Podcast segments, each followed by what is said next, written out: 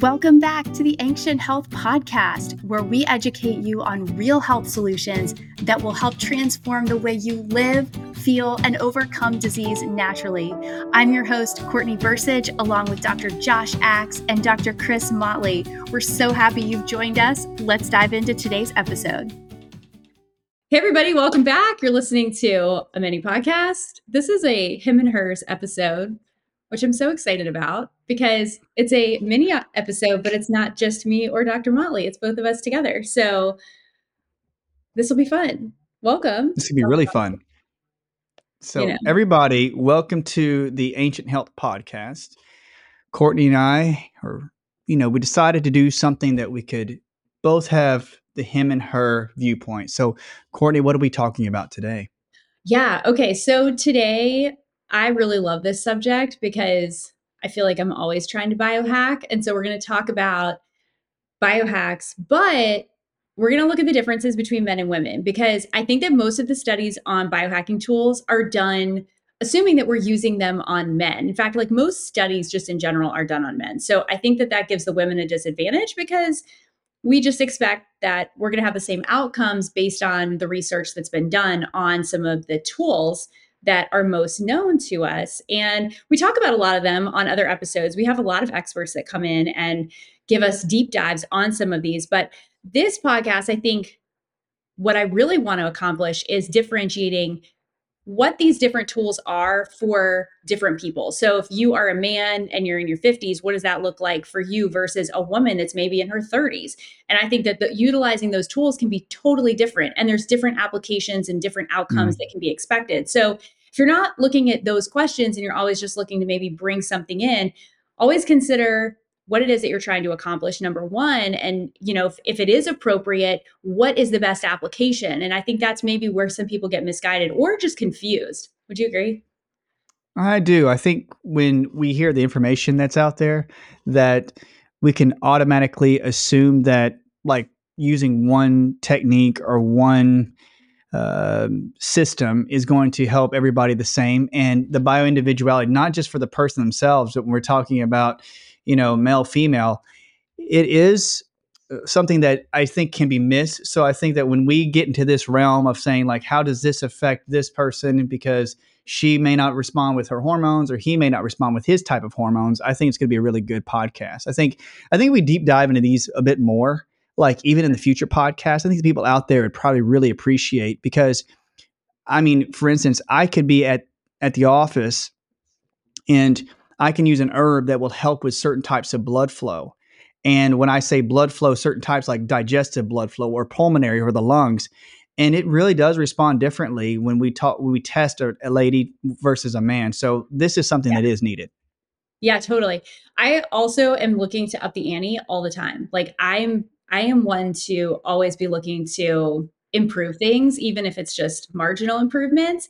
And, you know, we talk about foundations. I think like that's probably setting the stage is if you're not addressing, you know, your water, like making sure you have clean water, like I wouldn't spend money on things like an Oura ring or, you know, a red light panel. Like those are all great, but if you're not filtering your water, if you're not buying organic food, if you're not doing some of the foundational pieces first, like prioritize those.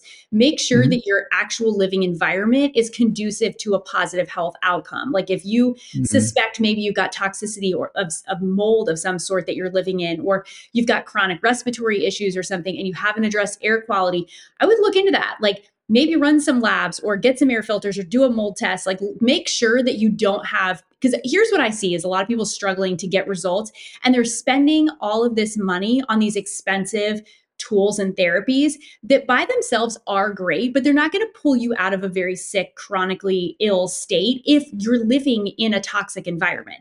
And there's a lot of people that fall into that category. I was one of them. Like we we left a moldy house. So I i you know and I promise you, there's not enough organic food and supplements that can help your body get out of that kind of situation. So always address foundations first. But what we're going to talk about are a couple of the tools that I actually really like. And then we're going to talk about men versus women. So maybe mm-hmm. first up, let's just talk about fasting because I feel like that's actually one of the greatest tools and you don't have to pay for it. Like that's, you know, nature, sun, all of these things that we kind of consider like biohacks, but they're available to us without an investment. So I think those are like mm-hmm. the low hanging fruit because it doesn't require you to have to put forth a big financial investment in. So what do you think about fasting for men?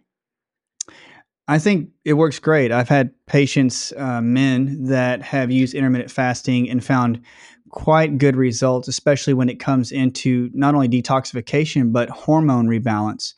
And when we talk about fasting, there may be some avenues where certain body types of men actually respond better to fasting than other body types. Now, I think that with the estrogen levels and testosterone levels, you know, the comparison of men and women definitely have a, a big um, difference.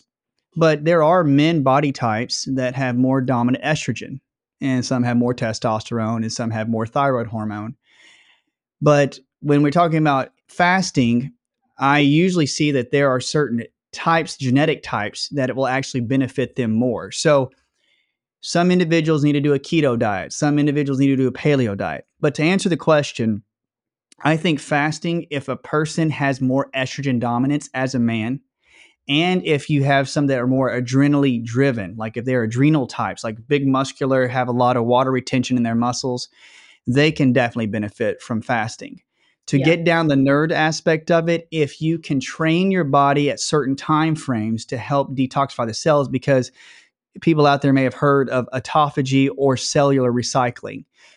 Now, that's right, girl. When you talk about if a person's lived in a very toxic environment, those individuals where they have mold, where they have plastics, maybe they have heavy metals, maybe they have cellular debris, depending on how they are raised, you're going to see really good results for the male to actually clean them out. Now, the biggest thing that I often find with men is that if they have higher estrogen dominance, um, if they've had too much buildup of certain types of toxicity, those are the ones I always advise that they do the intermittent fasting. For weight and metabolism, I think most all the patients that I put on, the men that I put on there, has had some benefit. Now, for me, like I've done intermittent fasting, I'm a thyroid body type. As a male, what does this do for us? Like for a male, like thyroid body type, I'm already thin. Should I be fasting? Now, I say I have to be very careful. and you know that I have to be very, very cautious about that. I'm not so, gonna, I'm not going to interject with my personal thoughts on this, but but I mean, but I would say like for men, yes, I think it's a very beneficial aspect of it. And I and I really I think that I probably shouldn't do that much. That's why I mean my genetic type probably should not do much because I don't have much to um, basically feed off of. However, whenever I've gone under the um, the sickness of Lyme disease, yes, I was I needed to eat more to keep get more calories. However, I did need some times of fasting to actually get some of the cellular toxicity out of my body. So, when we're talking about libido, when we're talking about healing the heart, when we're talking about actually cleansing the liver and kidney, I think it's a really great thing for men and women to do, but for uh, men in general to actually help with, you know, most men are really concerned about libido and muscle growth. And yeah. intermittent fasting for certain types can really help that. And I hope that that was really long winded, girl, but I, I hope that wasn't no, much. that's great. What about testosterone? Because, you know, there's all this stuff coming out now about like, you know, sperm count being so low, and we're seeing like patterns where there's low testosterone in men. Is there any influence of fasting on the hormone of testosterone? Yeah, there's a lot of studies, and, and I've seen in the office where uh, sperm count, because if we're talking about where they're produced, definitely in the testes, there can be high affinity for certain types of microbes, plastics, and heavy metals yeah. that will congregate usually around the testes or around the tubules down in that area. Now, when it accumulates, the hard part is that it can actually get into the prostate. And the prostate can be a hotbed. And uh, I mean, figuratively and literally, it can get very inflamed. And so the reason that most uh, infections or microbes, they say like that area is because there's a lot of blood flow. Truly, right? There's a lot of blood flow for whenever you get erections, such and like in the testes, when they at certain times of the month they really get uh, larger. But uh, infections know it's a free meal And so there are certain types of microbes, like certain types of yeast and certain types of bacteria that are there to help clean house. But if we eat sugars, we eat starches, we eat the refined uh, carbohydrates, those can actually cause them to overgrow. So if we have viral infections as well, whether it be Epstein Barr or some type, you know, it could be herpes viruses, things like that, that that are in those areas, they can get into the cell. And so you have to start to do the intermittent fasting. And what the cool thing is, is that they're showing that whenever you do intermittent fasting, the infections basically starve or they're going to go out and look for food. So they'll make their way outside of the cell trying to find the next meal. And so they'll push out. So sperm count, right, can actually increase because you actually are providing more free space within the testes or when that within that area. And in fact, whenever you can get the fasting to um, be a common thing, think about heavy metals. Heavy metals will clog up a cell.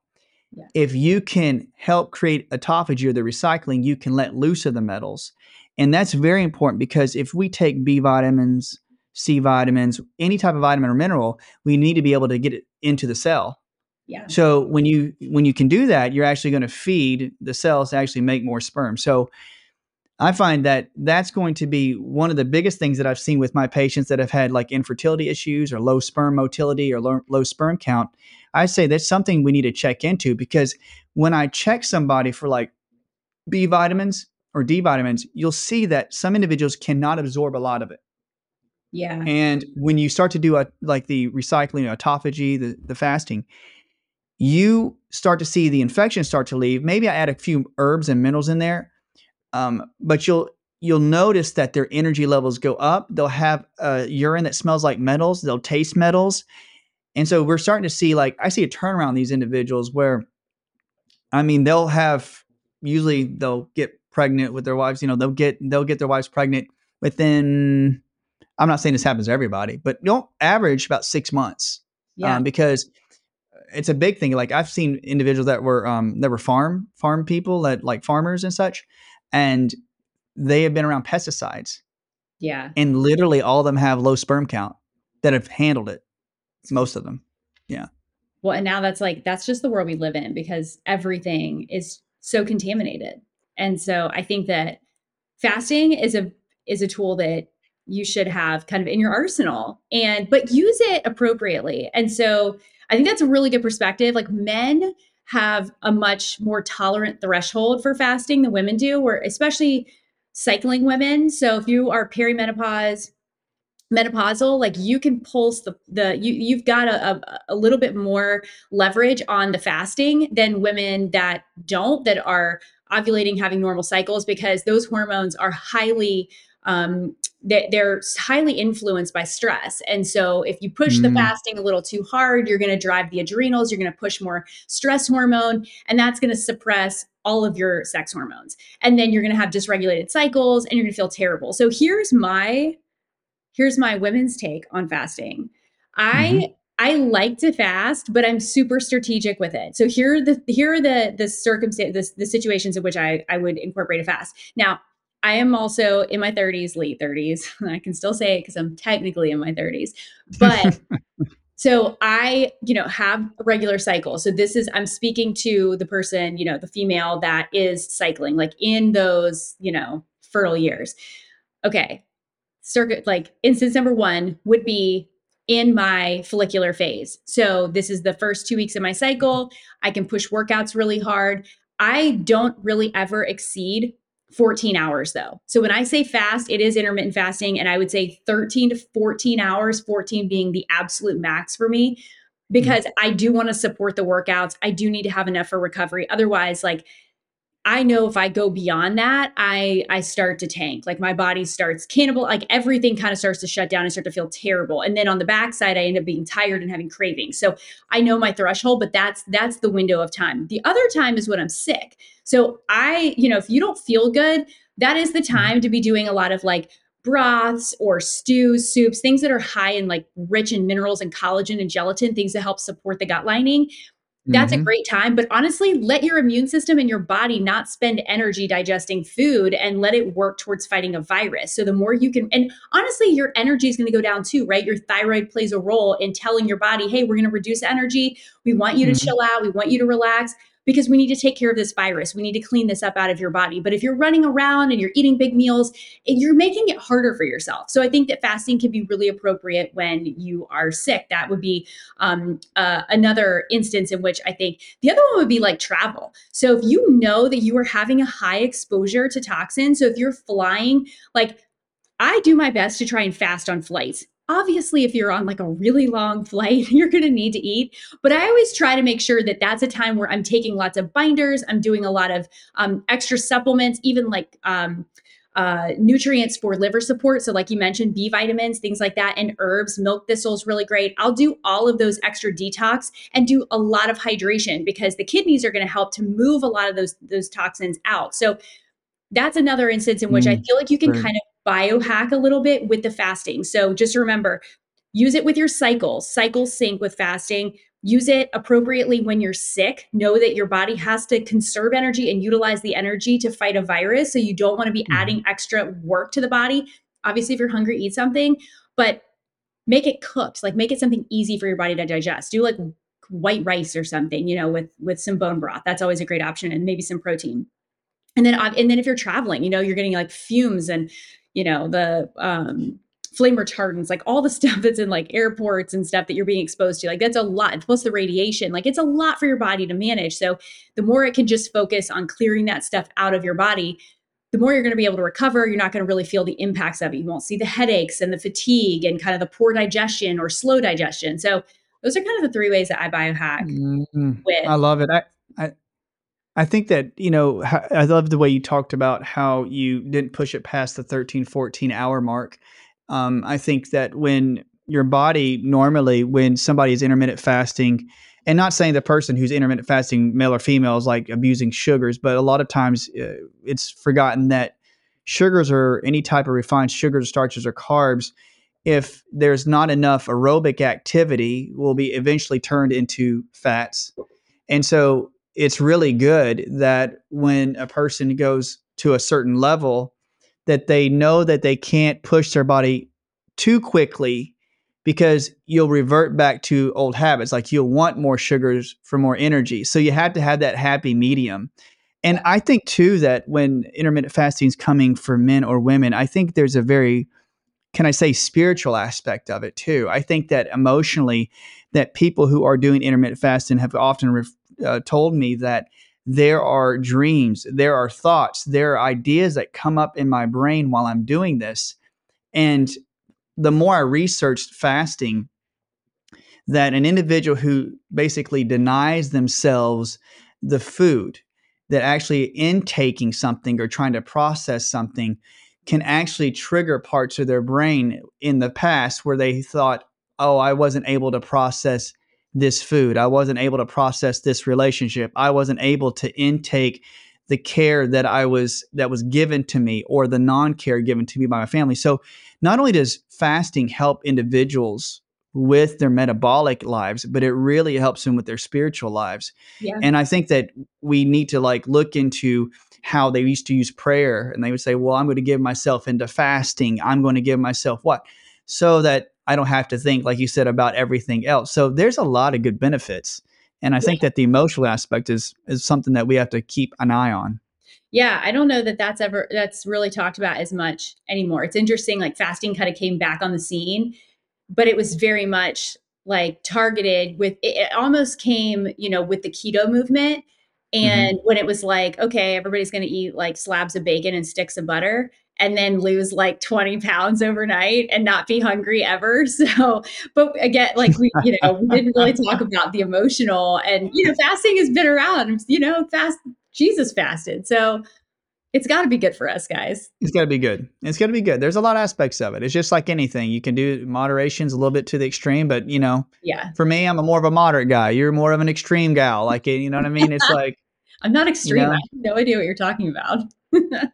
For all of you guys who are just listening to this, you got to see my face. It's the face that goes, "Oh, really?" Hmm. Yeah. Well, okay. you know, somebody somebody's got to push the throttle and just see what happens. So I'm I'm not I'm, I'm volunteering to be that person. Okay, so uh, you know we're recording this on a Friday night, and it is it is eight thirty Eastern. And so Oh yeah. We're getting there. We got we got a couple more subject matters, but we want to make sure this is good for everybody. Yeah, but uh, maybe one more. What do we uh, what's the next one, girl? This is good. I know it's it is late. But it's like but if people want to know like I just got done at the office and Courtney's like waiting for me to jump on and I'm like I'm just now getting done and then it's Friday night and I'm like I really I'm I'm actually almost in ketosis right now because I really hadn't eaten much. So I'm like you know, but my brain's on fire in a good way, a good fire. You're it's a, it's a good fire. If if things start to implode over there, you just let me know. We can, we can support mission.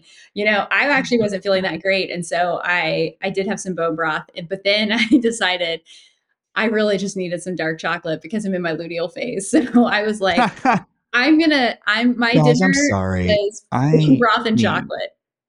Some chocolate I'm in my luteal phase. All right. I know. I say that all the time. If I, so I shouldn't even record podcasts in my luteal phase. This is just another thing, too. Ladies, just know your cycle, set realistic expectations you know this is my second hey. podcast today and i just i i'm, I'm doing the best i can but my You're body doing great. Come on now. It's great. It's like we're gonna get let's do this. We'll get we'll get there. It's gonna we're, be great. we're, we are doing great.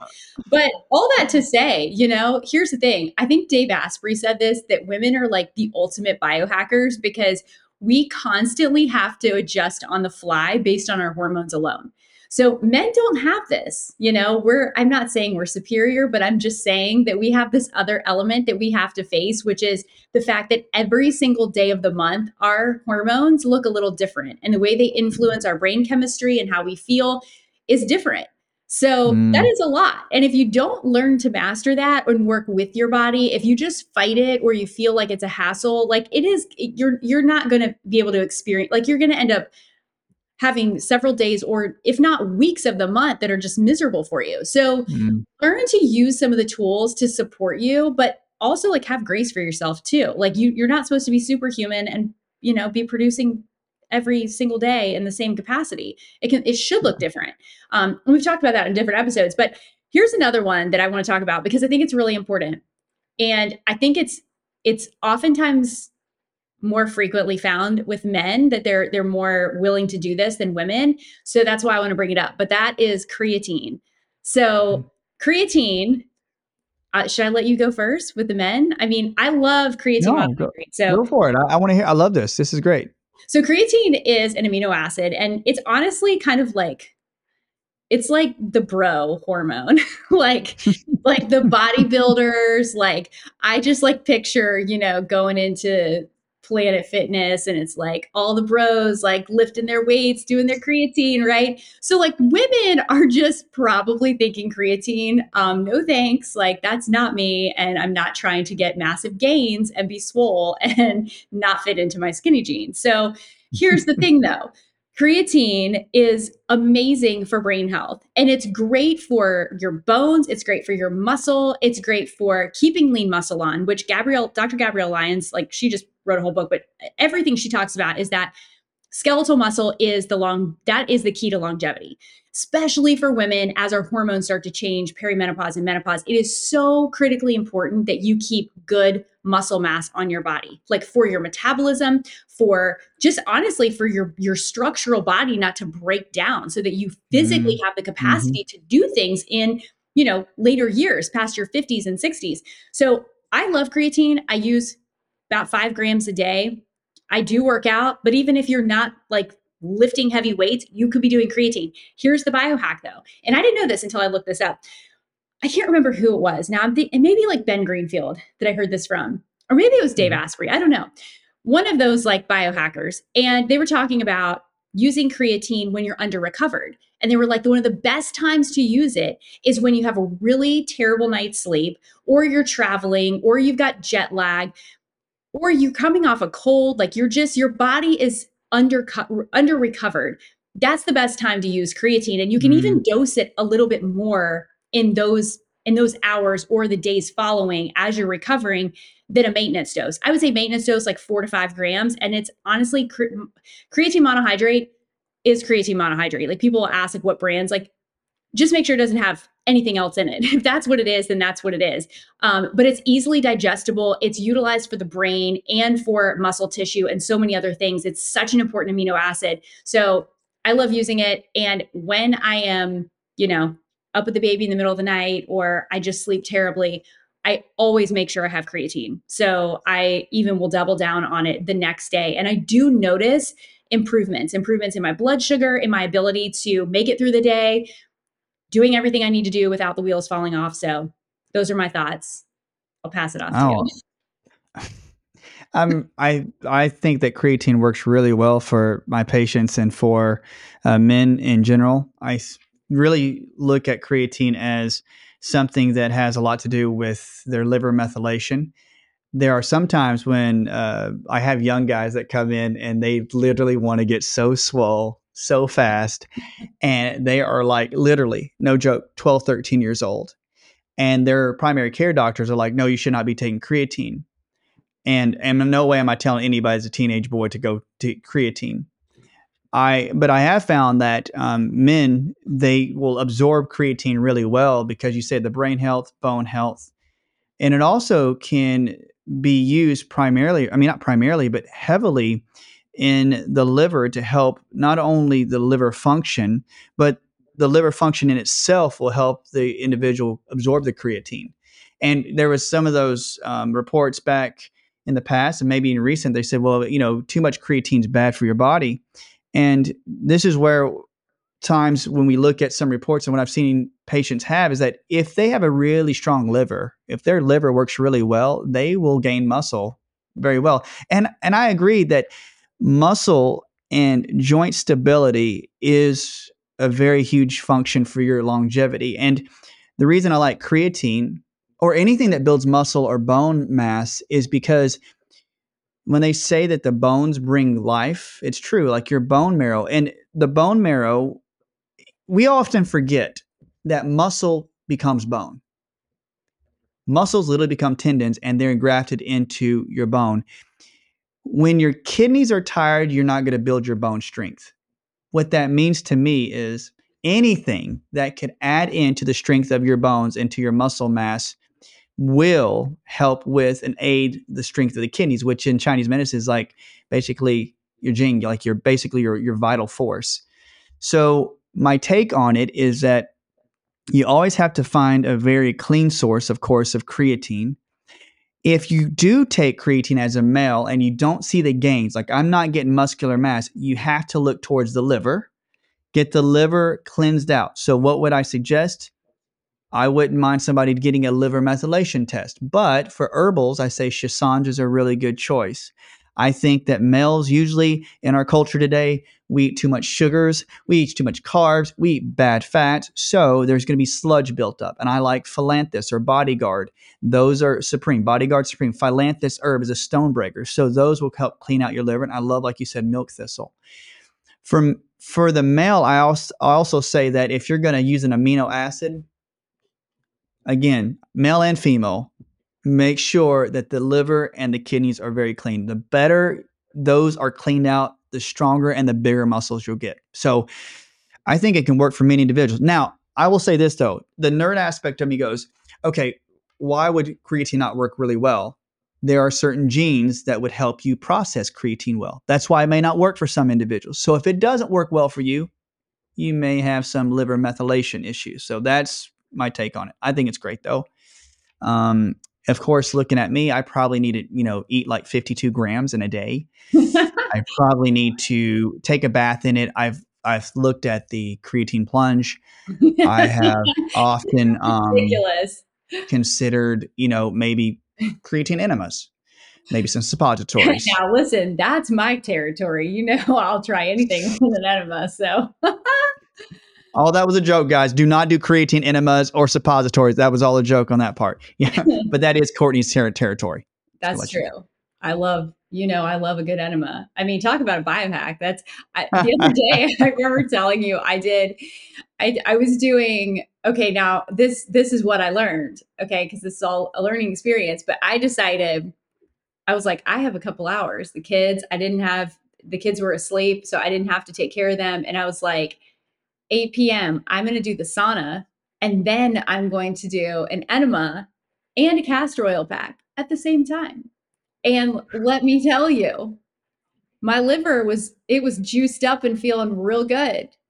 You know, but my brain was not about to go to sleep. And so for the following probably 5 hours, I just laid there in bed. I was like, and then I had this weird dream about chicken nuggets. It was like so bizarre. So anyway, that's that's where we are. Well, I'm you remember if you do that much though, it's like it's a good thing, but you know, in Chinese medicine t- clock time, it's like you did basically did that in the times when you're supposed to be yeah. re-energizing and healing the ovaries. So you took all that energy and now you're like, oh, I'm going to push it all to the liver. And your ovaries were like, wait a minute, I needed energy. I don't need so, your judgment right now. I'm not judging. I'm just saying.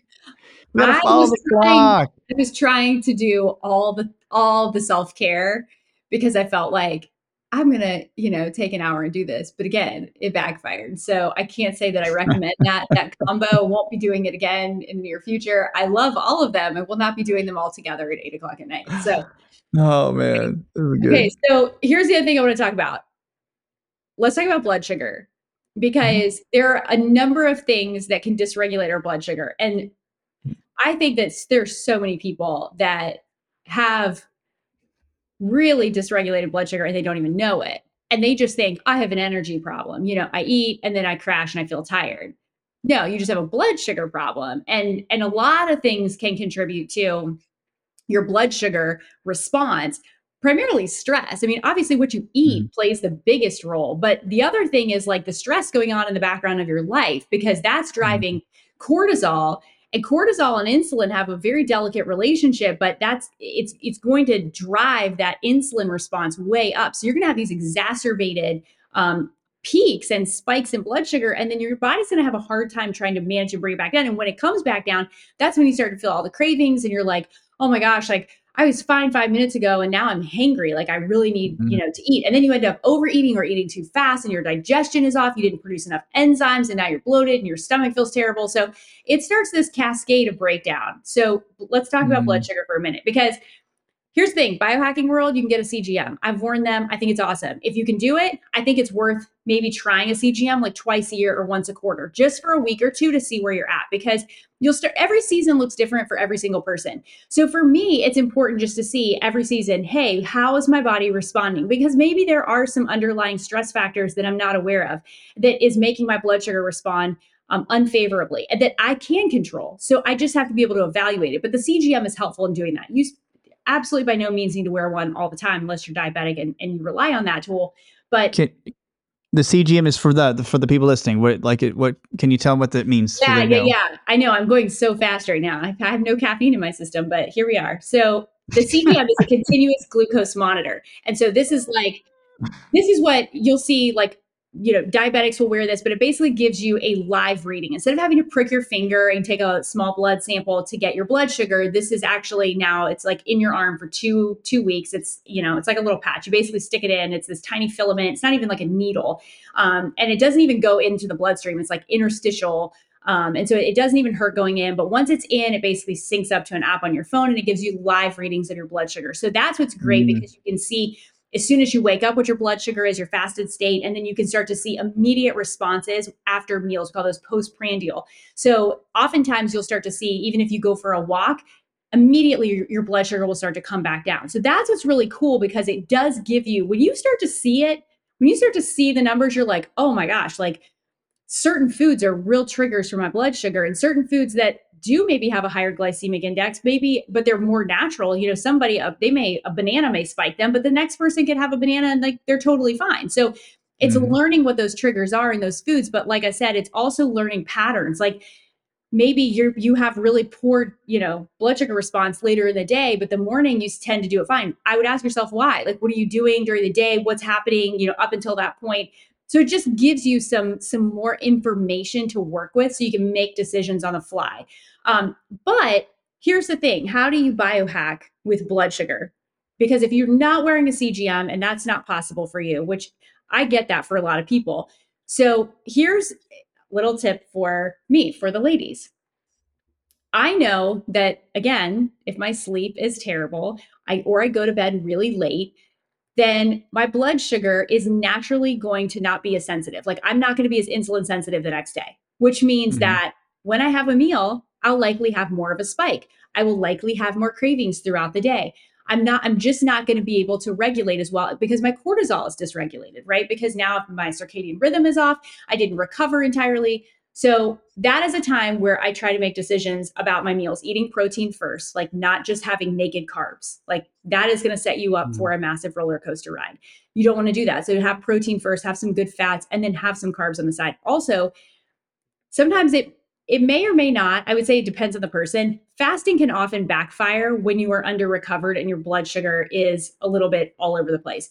I personally respond better if I have really balanced meals, but I have them like three to four hours apart. And that way, my body is getting enough fuel and I can kind of stay at a good baseline instead of a high and then a low and then a high and then a low. So on those days, that's when I say, okay, for blood sugar, I want to make sure that I'm getting good meals. I'm not snacking all day, but I'm getting good meals in a timely manner so that I'm not craving and then binge eating on a bunch of food that I end up regretting and going to bed and feeling even worse at the end of the day. Um, also, mm. blood sugar, if you didn't sleep well, I would not, you know, push a hard workout the next day. So I would get out in nature. I would try to ground. I would try to get as much sun as possible, light in your eyes, help your body recover that. That will make such a big difference in your blood sugar response than just trying to push through and do everything the way that you normally would. So just a little hack on the CGM blood sugar combo.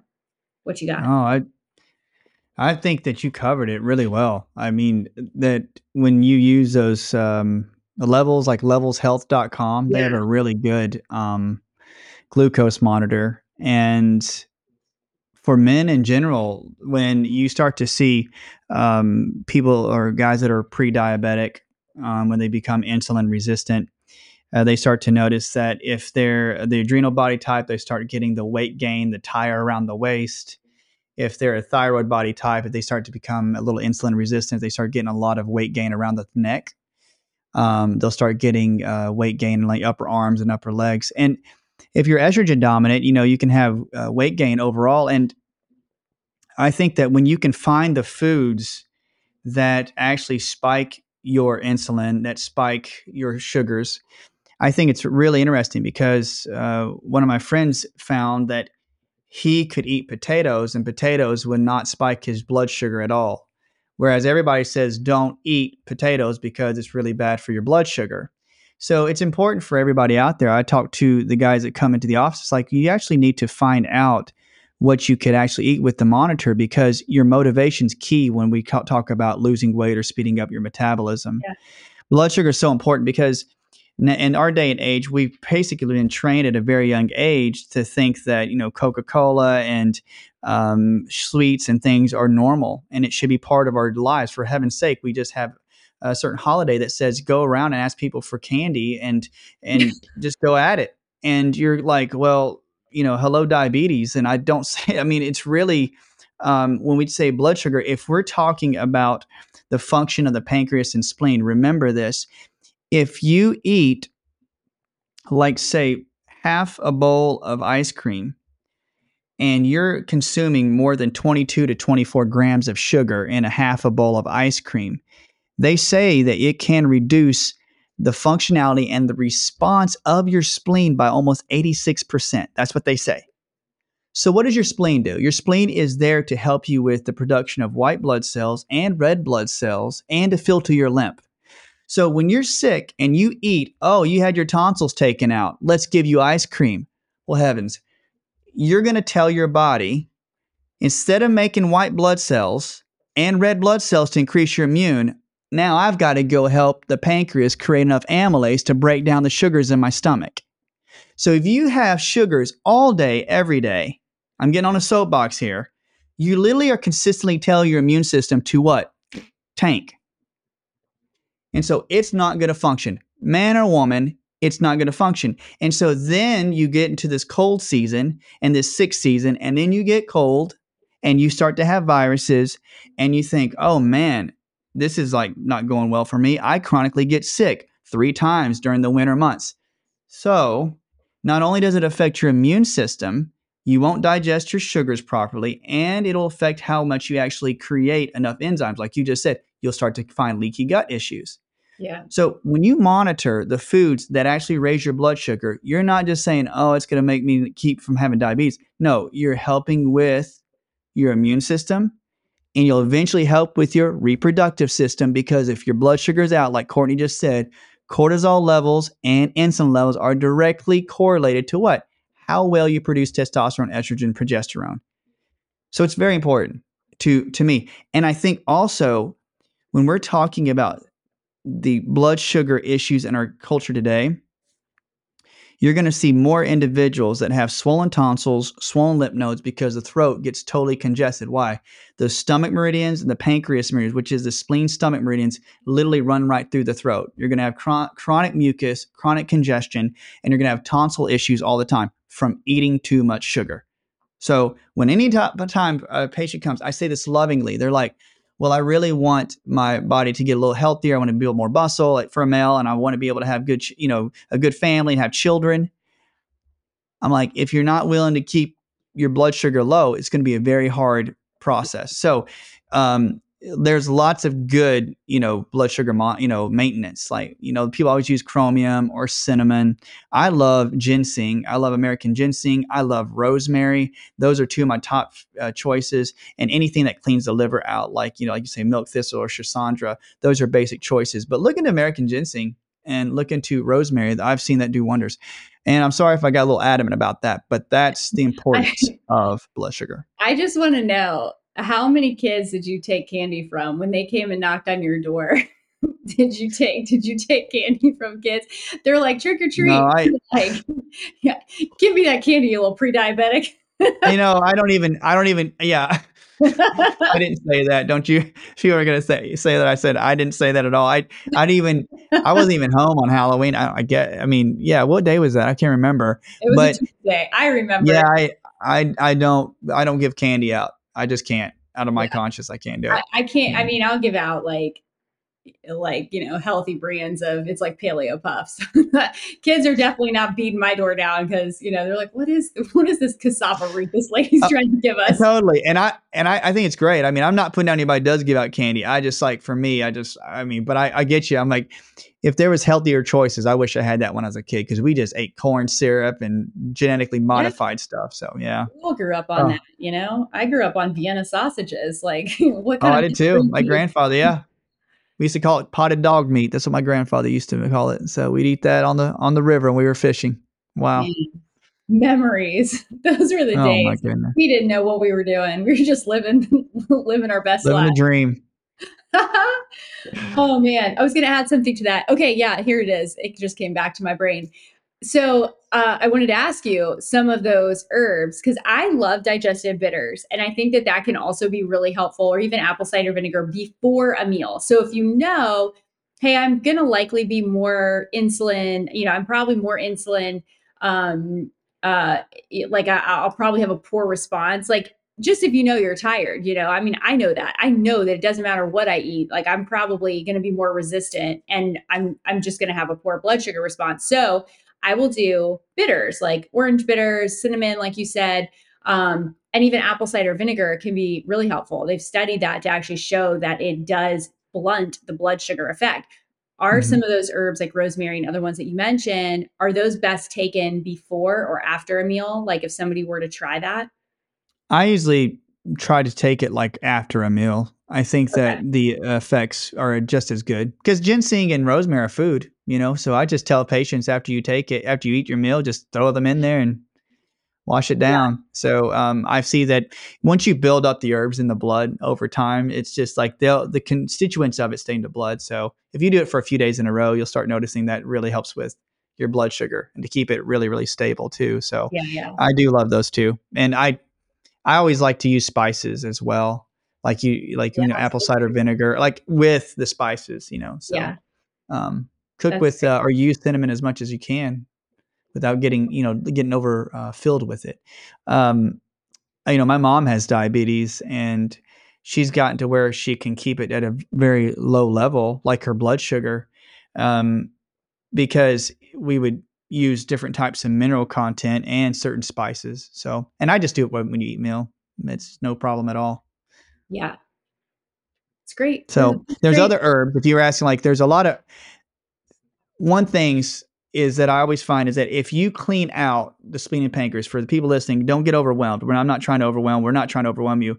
But remember, if you've ever had pancreatitis or if you've ever had mono, if you've ever had an infection that got into the spleen or the pancreas area, those can affect how well you produce insulin and how well you handle cortisol. So I always ask the patient, I ask them in their history, have you ever had mono?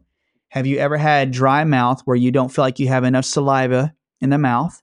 I ask him which teeth have had chronic cavities, the stomach, uh, spleen teeth, and neurological tooth chart.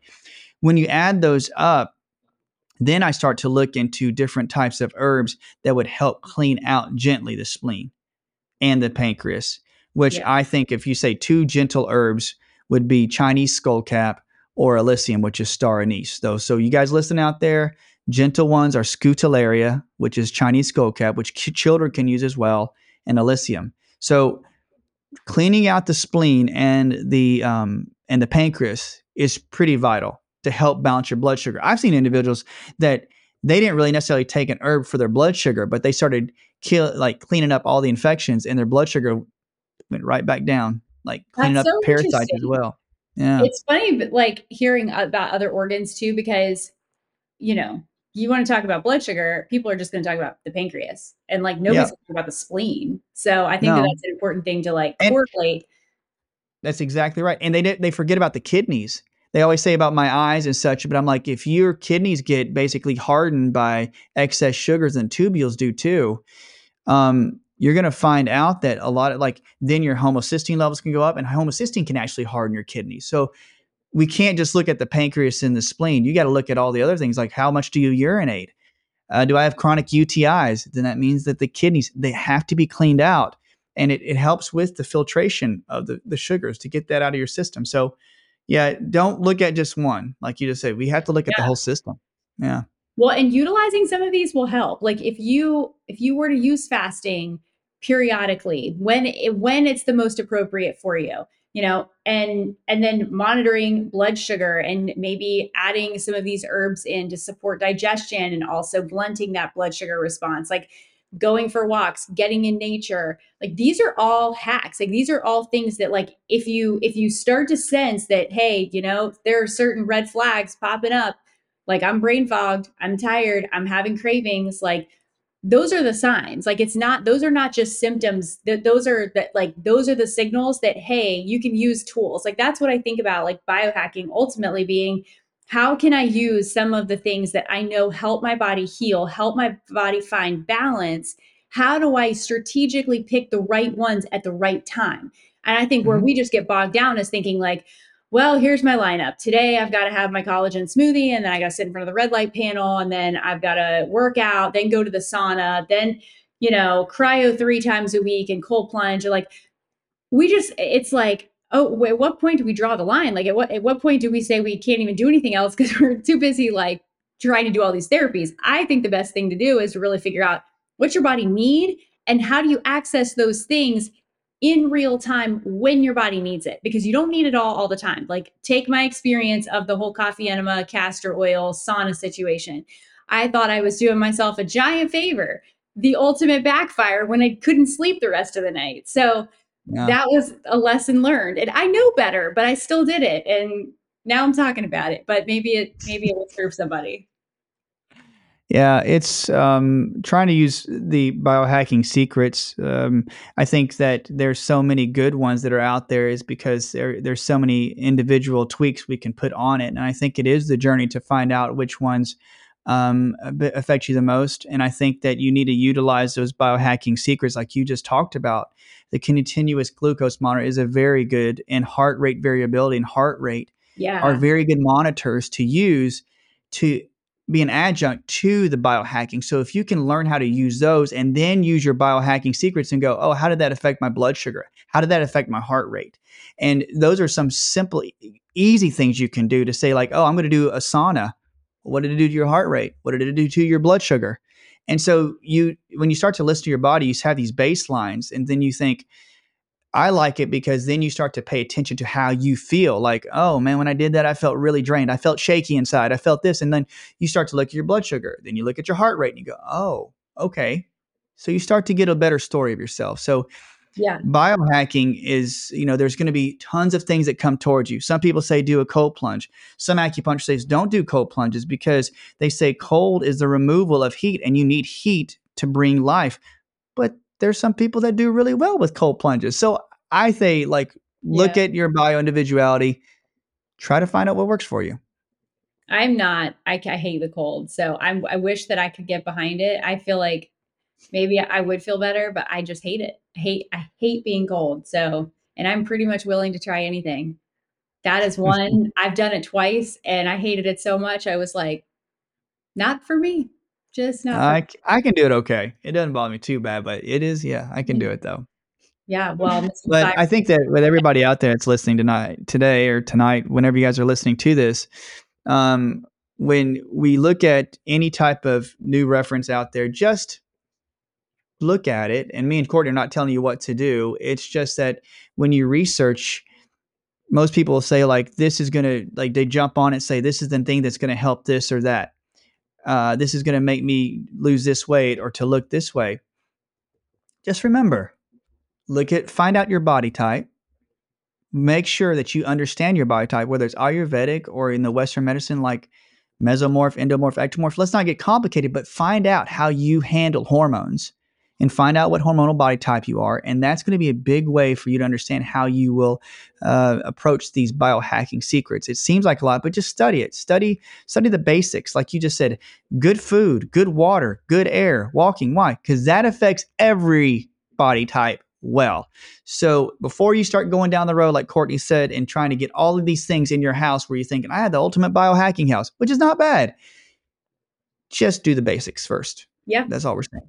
So totally. We should good. do a part two because I was just thinking that it would be really cool. Like there's so many little like branches of this that we could have conversation about, but I'd love to do one where we talk about methylene blue, NAD, melatonin, and like other nootropics, like brain stuff, mm like brain. Yeah, I mean, I think people are trying to heighten those things up, and I think the people who are out there are brilliant, you know. But really, when you're talking about NAD and methylene blue, all they're trying to do is enhance their methylation. And yeah. if you have something where it really feeds all your methylation really well, and your and you know acetylation, if you do it in the right amounts, the right nutrients, in the right amounts, you may not need as much NAD. You may not need as much in methylene blue. But we're a society that pushes it so hard yeah. that we have to have higher amounts. And now we're like, oh, I'm going to get a whole IV full of NAD. I was like, no, if you fed your Krebs cycle pretty well with all the nutrients, yeah. but most people, like, I find in our culture that we don't want it like we think we don't want to take too many things. And we don't want to take too little. So that's another conversation. So guys, sorry about that.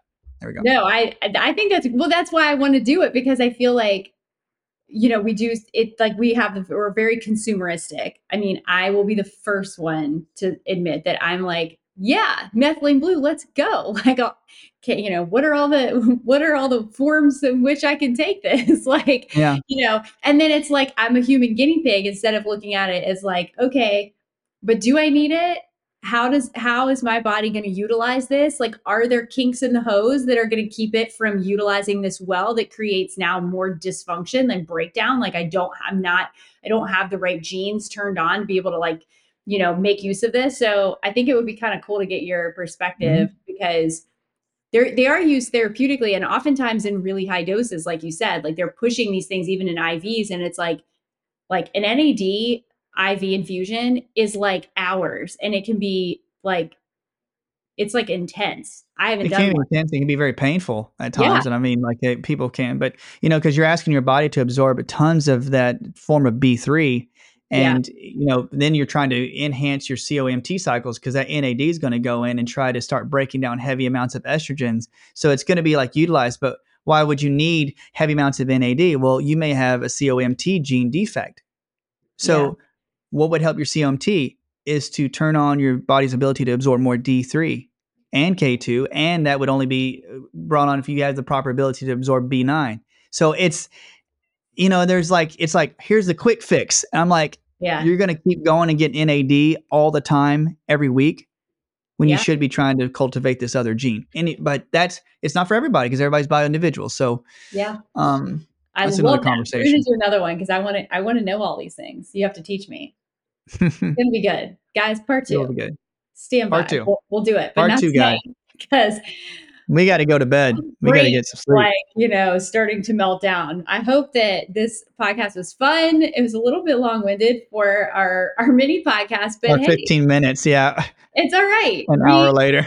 I know that we should know better. Honestly, have we ever? Oh, man. I hadn't even eaten yet, guys. So I got to get like, I got some food soon. This poor man he's withering away so with that we're going to sign off until next time you guys i hope you're doing wonderful share this like it shoot us a dm let us know how we can better serve you and have a great well say evening Have a good night. A good day. all right bye guys Hey, Dr. Axe here. I want to say thank you so much for listening today. If you enjoyed this episode, make sure to like and subscribe to the show so you don't miss a thing. Also, if you're in search of more natural health content, you can follow us at Health Institute on Instagram or subscribe to our newsletter using the link in the show notes below. Hey, thanks a lot and have a blessed week.